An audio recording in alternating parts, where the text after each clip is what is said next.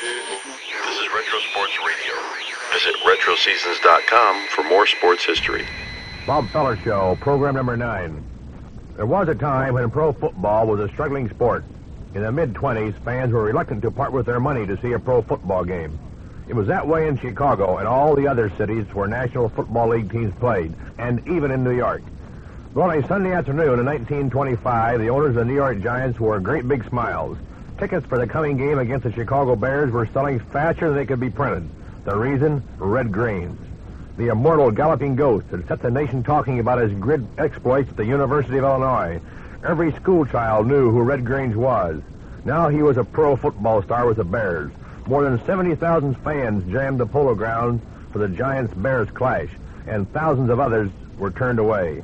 There was a chill in the air as Grange and his teammates crowded out on the field. An occasional boo, but mostly cheers greeted the Bears. Grange still wore that famous number 77, the number that had become a legend in college football. A roar rocked the polo grounds as the Giants appeared on the field. A flip of a coin, and the game was on. The fans had turned out for one reason. They wanted to see Grange. So naturally, they were disappointed when Grange didn't have a hand in the first touchdown.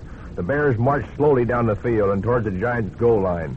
But it was Joe Sternaman who lugged the pigskin across for the score, not Grange. He had carried the ball only nine yards in the drive.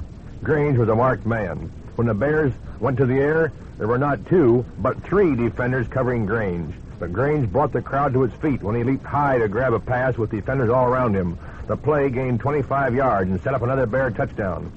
But like the first touchdown, it wasn't Red who carried the ball into the end zone, but Sternaman. As the teams up the field for the halftime break, the Bears held a 12 to nothing lead. Giant fans were blue because their team trailed, and the thousands of other fans were disappointed because the great Red Grange had not been allowed to show off his talent. Grange even sat out the entire third quarter. The Giants scored a touchdown and added an extra point. Now it was 12 to 7 in favor of the Bears. A chorus of chants, We want Grange, echoed through the park as the final period got underway.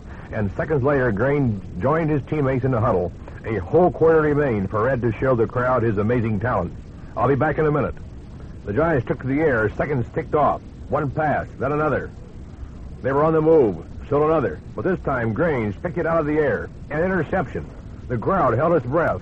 He sidestepped one Giant player, then another. Grange headed for the sideline. He was almost clear.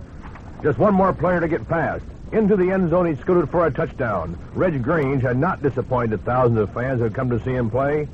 They had seen the greatest player of his time, and maybe the greatest ever.